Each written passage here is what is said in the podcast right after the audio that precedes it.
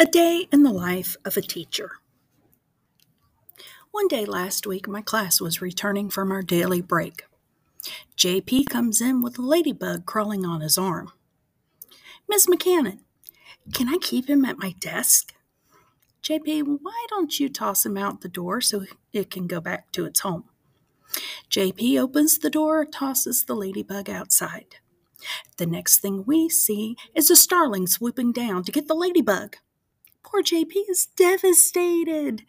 28 seventh graders just watched JP's pet ladybug being devoured in a tenth of a second.